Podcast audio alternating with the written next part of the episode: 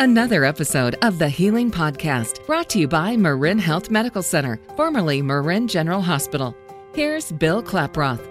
The Baby Friendly Hospital Initiative is a global program that was launched by the World Health Organization and the United Nations Children's Fund in 1991 to encourage and recognize hospitals and birthing centers that offer an optimal level of care for infant feeding and mother baby bonding. So, what is a baby friendly hospital? Here to talk with us is Chris Costello, a registered nurse and IBCLC International Board Certified Lactation Consultant at Marin Marin General Hospital. Chris, thank you so much for your time today. So, what is a baby friendly hospital? So, what baby friendly really means to a mother um, looking for a hospital to deliver a baby is that the baby friendly practices that a hospital employs is um, that it creates an environment for mothers to deliver and for babies to be born in that is ideal for that um, bonding that takes place during mother and baby. And from the hospital perspective, um, there's a few steps that we have to take, and or, uh, many steps actually that we had to take in order to become a baby-friendly hospital. But um, for really the mother and baby looking for um, a hospital to deliver in, it's really about the environment in which you're going to be um, spending those few days um, in the hospital. Um, and it's going to be about keeping mom and baby together. Mm-hmm. So, Chris, what are some of the requirements as far as training? Um, what Baby Friendly requires is um, they have 10 steps they call 10 steps to successful breastfeeding. And really, Baby Friendly is centered around breastfeeding because we know that breast milk is the ideal infant nutrition. Um, so, what it requires is that we follow these 10 steps. And there, one of the other, one of the main steps is um, is actually to adopt the International Code of Marketing of Breast Milk Substitutes, which means that um, the hospital no longer will accept um, any formula donations or free gifts or free formula. Um, and what this does is actually pr- protects new families from the influence of the formula company. So um, we're about teaching why breast milk is important, what the benefits are, and supporting a mother if she chooses to formula feed. But Marin General, um, for the first time, no longer pays for formula. Um, we buy formula, we buy nipples, bottles, everything used to feed a baby. Okay, very good. So centered around breastfeeding. Mm-hmm. And also, I want to ask you about some of the other things it incorporates. Can you talk to us about skin to skin bonding at birth? Yes. Um, so, bonding is actually um, a hormonal chemical connection between a mother and a baby. Babies are actually hardwired to have, and mothers are hardwired to have that connection with their baby after they're born. So what it what bonding does, what we do first of all is when a baby is born, as soon as the baby is delivered, the baby goes straight to the mother's chest.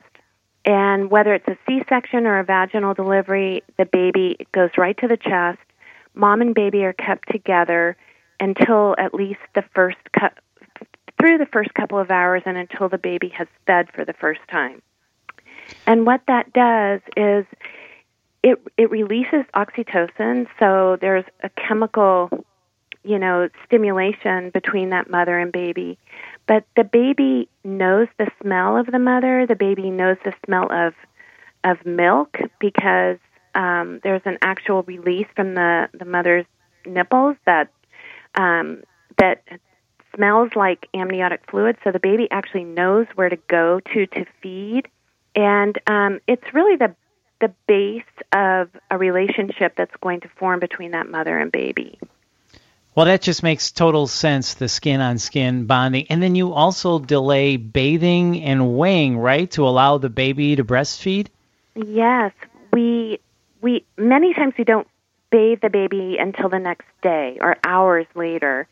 Um, and it's really important because there is actual um, chemical attachment for that baby is able to smell exactly where to go to feed on its mother.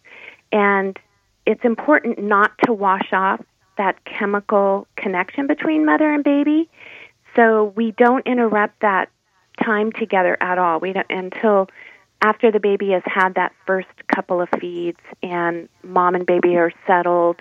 But we keep mother and baby together 24 hours a day. We don't take that baby out of the room unless there's a specific reason. And um, according to the baby friendly requirements, we can only remove that baby for one hour a day.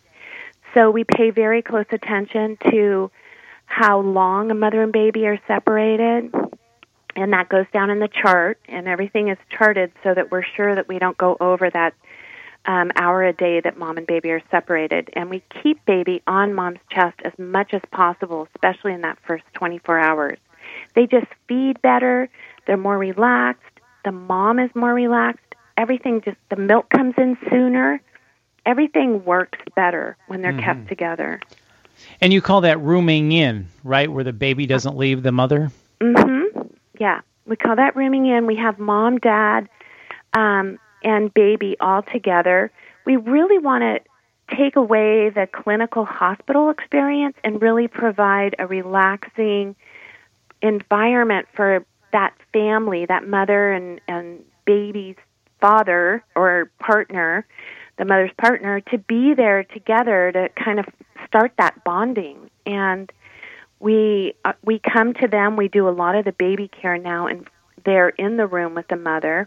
We teach mother to watch for her baby's cues on when to feed, and it's a, a very subtle thing, but it really was a culture change to start to really watch a baby's behavior, and we learn so much more about what a baby's trying to tell us when they're getting ready to feed. So we teach that to mom. And babies are more content, they cry less, mom and baby sleep better. Everything works better, it's more peaceful. It certainly sounds like it. And then that teaching or coaching, you hope that that translates to the home as well, then, right? Exactly. You know, our our goal is to mo- have a mom feeling good about what herself and her baby and the and managing her baby when she goes home. We want her to feel confident. We provide her with information about um, what to look for, when to call for help. We give her numbers so she knows where to call. Um, we we want that mom and and the parents really to fall in love with their baby and you know to really work as a team to support that baby and and get to know each other and and feel confident in what they're doing. In the old days, we used to keep the baby out of the room so much so mom could quote unquote rest. And then on day two or three, we'd hand mom her newborn and say, you know, good luck. And that mom really didn't have a lot of contact with her baby during the hospital stay. So keeping mom and baby together with the partner there, it gives you two people to, to teach at the same time. It gives you, you know, um, four people, so mom is being supported or four ears, I should say, um, to hear what you're being, what they're being told. So, dad can support mom when she goes home, or partner can support mom when she goes home. Well, keeping mom and baby together after birth seems like the right thing to do. I remember when my boys were born, that was it. Baby born, out of the room. So this just seems like such a better idea. I really love it. And I also want to mention that Marin is only one out of 414 hospitals of over 6,000 with baby friendly status. So that is quite an achievement. Chris, thank you for your time today. And if you're thinking about planning a family, visit maringeneral.org slash family. That's maringeneral.org slash family. This is the Healing Podcast brought to you by Marin General Hospital. I'm Bill Klaproth. Thanks for listening. You've been listening to the Healing Podcast brought to you by Marin Health Medical Center, formerly Marin General Hospital. And for more information, go to mymarinhealth.org. And if you found this podcast helpful, please share it on your social channels and be sure to check out our full podcast library for topics of interest to you. I'm Bill Klaproth. Thanks for listening.